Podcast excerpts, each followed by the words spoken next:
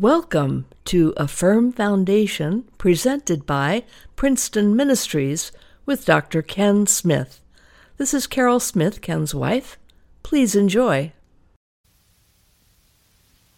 Of the book of Romans, Martin Luther said, This is a book which cannot be read or pondered too often. And the more it is treated, the greater will be your understanding of God.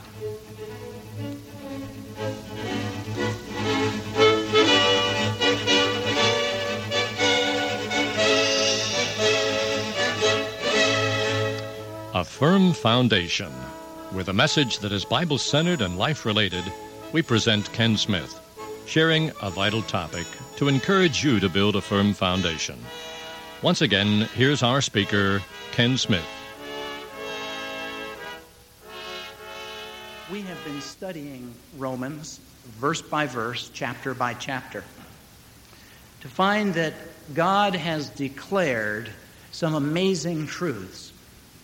The first is found in Romans chapter 1, where God has declared that all of the Gentiles are sinners and because they have inverted their importance, because you and I, apart from Christ, would rather worship the creature rather than the creator, God has left us to his condemnation. Now, Romans chapter 2 carries the story even further, where God tells us through Paul that not only is this something that the Gentiles have done, but it is something that the Jewish people had done. And so all of the Jews, by the teaching of Paul, are under the condemnation of God.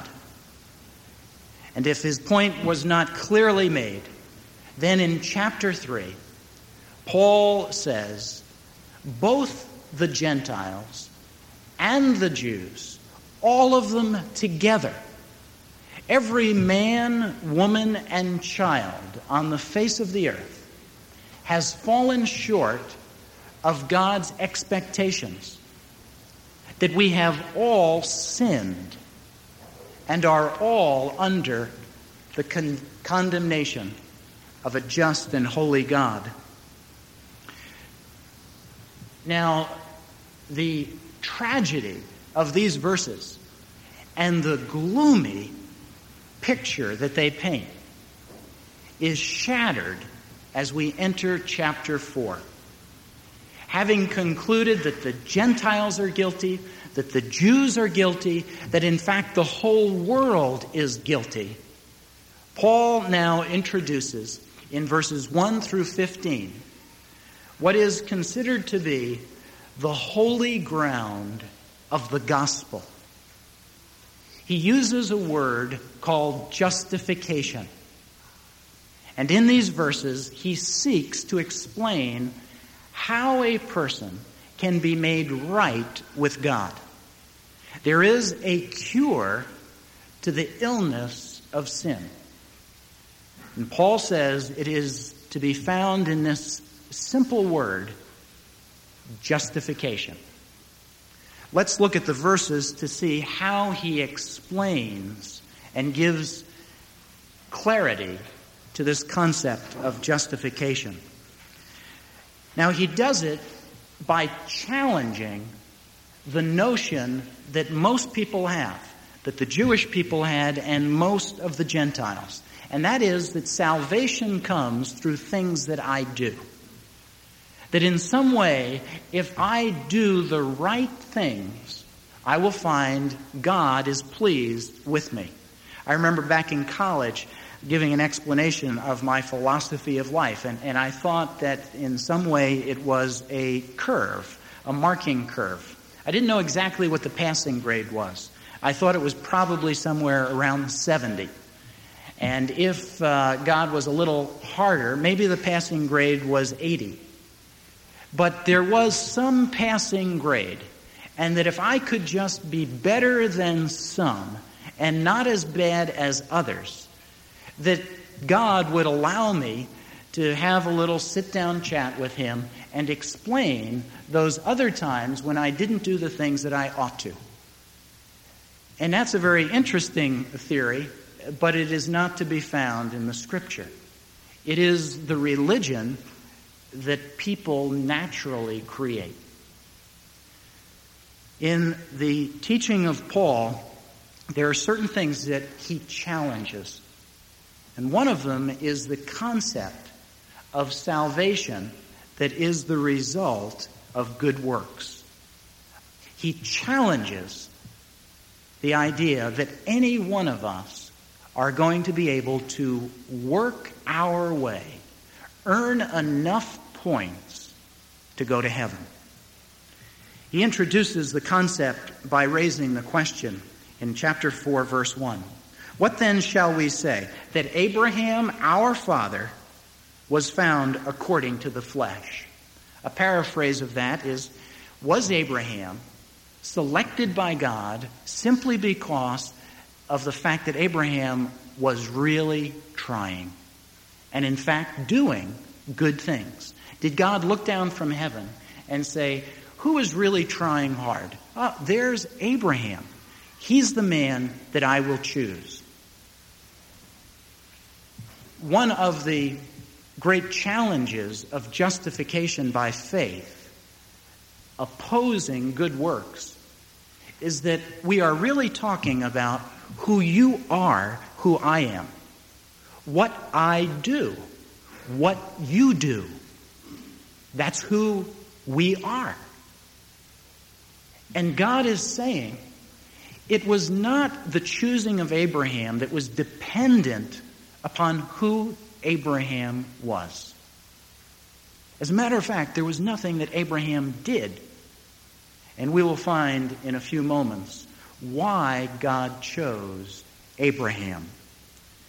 But works are tied into the very fabric of who you and I are. And we certainly believe that if we did not read in Scripture that God must take into account who I am. You mean it doesn't matter how often I come to church? It doesn't matter how many good things I do for people? You mean to say that if I were to do so much good for so many people, that God would look at me and say, I still haven't passed? What then is the passing grade? Well, the scripture tells us if anyone wants to save themselves by works, by being good enough, here's the passing grade. Be you perfect as your Father in heaven is perfect. It is a passing grade of 100%. And by the time we learn the truth of the Scripture, we have already failed the test. The second thing that is confronted by Paul is that justification by works challenges pride and boasting. We read in verse 2 if Abraham was justified by works, he has something of which to boast, but not before God. And so there is a type of arrogance, pride that is produced by the person who believes that they are earning their way to heaven. Let's ask the question if you and I were put at the shore of New York City, and we were asked to begin to swim to England. And we say, gee, uh, that's a long way. Some of you might say, I am allergic to salt water. I can't even go near it. I won't even approach it. So you don't even start to swim. Others of you go out to your waist. And then you say, I can't go any further because I don't know how to swim. Some of you swim several hundred yards, though labored, You do swim. And then we begin to see you dip under the waves. But there are a few others who are strong swimmers. You have practiced. And so you go a half mile. Some of you go a mile. Some of you go five miles before your strength runs out.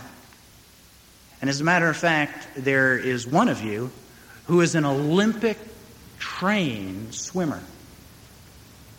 And you pass the pack by 35 miles before you tire and drown in the depths of the sea. Now, it's true that that Olympic swimmer was a greater example of a strong swimmer. But it is equally true that he drowned exactly as everyone else. And works that is the hope for salvation. We judge ourselves not against God's standard, but against other people. And so we think that we can swim our way to heaven. And God says, You'll never do it. No one will ever do it. Adam, who lived in a perfect garden, couldn't do it. And you and I will not be able to do it.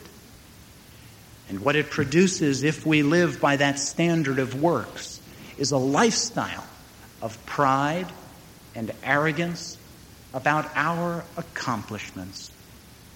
And how often have you sat and listened to someone tell you of their accomplishments as you have tried to hold back the yawns? How will our accomplishments sound on the day that we stand before the living God and we begin to tell him what a good person we are and all of the good things we have done? the gospel of works produces boasting, which has nothing to do with the gospel of justification by faith. In verse 4, Paul tells us that to him who works, the wages are not counted as grace, but rather as a debt. If you work 40 hours, it is assumed that you will be paid for those 40 hours of labor. Your employer has not given you a gift, he has given you your wages. The assumption that Paul is drawing here is a comparison. Just like you work for your wages, you will work for your salvation. And is that what you are hoping is going to save you? Well, if it is, his word to us is that salvation is a gift. It has nothing to do with what you have earned. It is not a wage that is paid because you were good enough. It is not a wage that brings eternal life in heaven. As a matter of fact, most of us don't realize, but as we trust for salvation through justification of works alone, there is a wage that we will receive.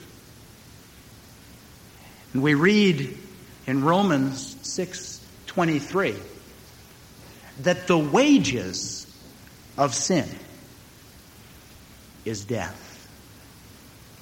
That anyone who would try to see salvation as a result of what they have done and are expecting to be repaid by God, God says, here are the wages that you will receive. If you want to be justified by your works, the wages? Death.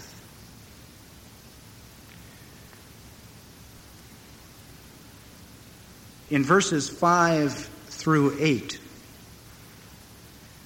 Paul makes reference to David and he gives the words of David Blessed are those whose lawless deeds are forgiven, whose sins are covered, blessed is the man to whom the Lord shall not impute sin. the word justification is a word that at another time people literally gave their lives for. Justification by faith alone. Martin Luther, who attempted to live his life by good deeds, was a monk for many years. And he said, if ever a man were to be saved by his monkery, it was I. There was never a man, as far as he could see, who prayed more, who fasted more, who sought to serve the Lord more. And yet he came to the conclusion as he read the scripture that it was by justification, by faith alone, not good works, that a person is saved. And Martin Luther's eyes were opened as he concluded that everything he had done, all of the keeping of the ceremonies of the church, all of the attempts to be a seemingly holy person, that none of those were of any value ultimately. That it was only in the imputation, the word that the scriptures use, the infusing of God that makes us to be justified before Him. The word justification has a very specific and technical meaning as we look at it in the scriptures and as theologians have looked at it throughout the years. The word justification has to do with the free act of God who by his grace pardons us of our sin.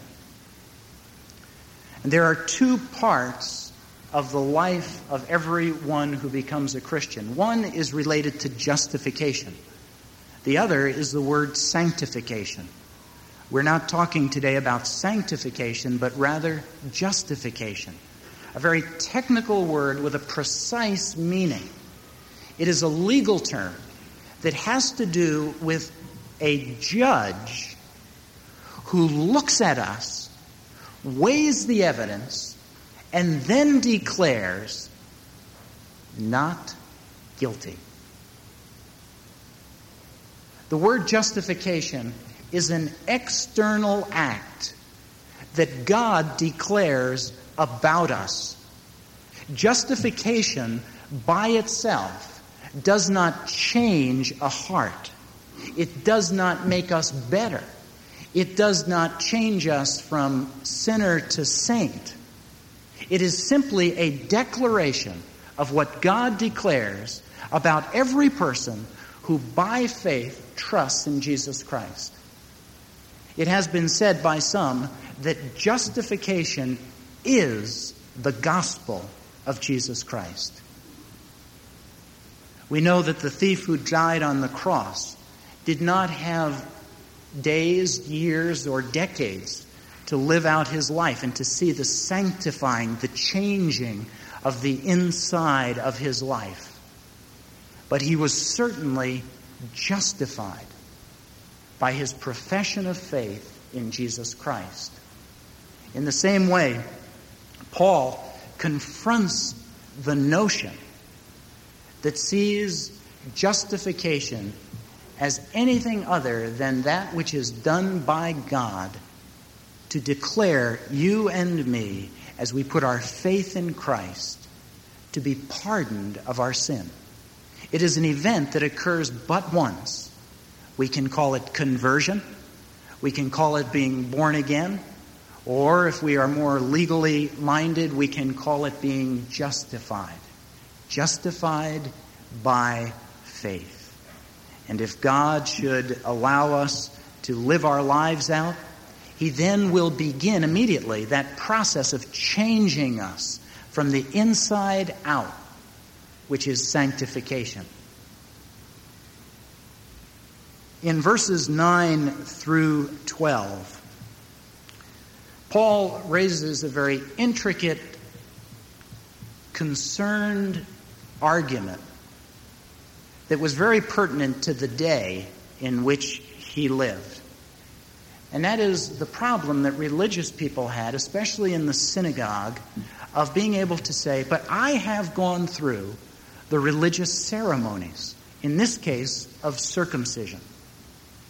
And people became confused over religious ceremonies and their relationship to salvation. And Paul says, Now, you all remember about Abraham.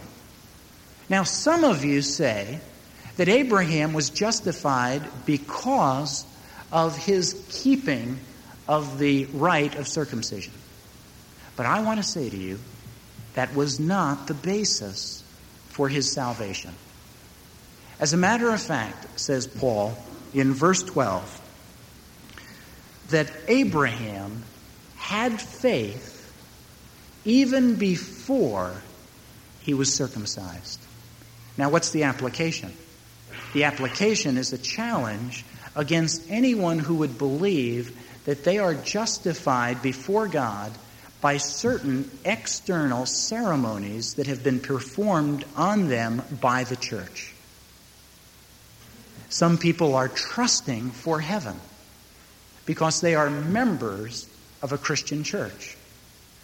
Others are trusting that God is going to look favorably upon them simply because they are an officer in the church, or that they teach Sunday school, or they have been baptized or confirmed. And Paul, if he were writing to us today, would say, Baptism, church attendance, an officership in the church, a member of the church, none of these things are the basis for salvation. It is justification by faith alone. And he might ask you a question. If you were to die and stand before God, and you were to hear God say, Why should I let you into my heaven? Do you hear yourself saying things like, I have really tried hard. I have tried to keep the Ten Commandments. I've tried to be faithful to the church. I've been baptized, confirmed. And God, I hope that you'll let me in. If that is your hope for salvation, for eternity, it is a hope that is made out of a vapor. It is a religion that you have created in your own mind. For there will come a day when you will stand before God and a question of that type will be asked of you. And the only answer that Scripture allows is that we would be able to declare, I have done nothing that deserves heaven. I have not been good enough. I have not accomplished enough good deeds. I have not been better than some and not as bad as others, and that's why you should let me in. It's not because I'm a member of a church.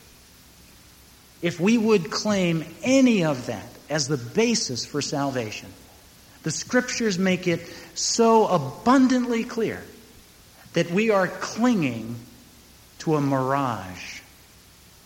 And at that moment, God will make it very clear to us what the truth of His Word has been. And that is that we are justified by faith alone. Nothing in my hand I bring, simply to thy cross I cling. It is a trusting of Jesus Christ alone for salvation. He challenges those who trust in the law in verse 13 for the promise that he would be the heir of the world was not to Abraham or to his seed through the law, but through the righteousness of faith. And anyone who would want to live by the law will die by that law. Jesus told a parable of a great wedding feast. And coming to that wedding feast were friends from every town, every street as they gathered in. And they came in their white robes. And they assembled for the king, for the wedding to begin. And as the king walked in, he looked over those who gathered. And there was a man who came clothed in street clothing, with no white robe, but instead came with the clothing that was fashioned by the hands of men. And that king looked at that man and he asked, Why have you come hither without a robe? And seemingly dumbfounded, the man hardly knows how to respond. And immediately the king says, Take that man out. Bring him into outer darkness where there is wailing and weeping and gnashing of teeth. The story that Jesus tells is the story of justification by faith. That we will never see the inside of heaven unless we are clothed in the righteousness of Jesus Christ unless Jesus Christ's robe of perfection is around our shoulders, we shall never see that banquet. We shall never sit at that table. We shall never see the eye of Jesus except the stern eye that would look at us and say, Why have you come dressed thinking that you will have eternal life, dressed in clothes made of good deeds. Your good deeds are like filthy rags. Why not come to the place that I have prepared for you, says Jesus? The place, heaven. How do we get there? by trusting only in Jesus Christ for his death on the cross, his resurrection in our behalf, that we would be justified by faith alone. Thank you for listening to A Firm Foundation presented by Princeton Ministries. This programming is supported by you, the listener. You may go to our website, princetonministries.org, or send your donation to Princeton Ministries, Post Office Box 2171, Princeton, New Jersey 08543. That's Princeton Ministries, Post Office Box 2171, Princeton, New Jersey 08543. The Lord bless you, and Dr. Smith looks forward to hearing from you. We would like to thank Roan's Web Development Company for making this webcast possible. You can find their link at the bottom of our website, princetonministries.org.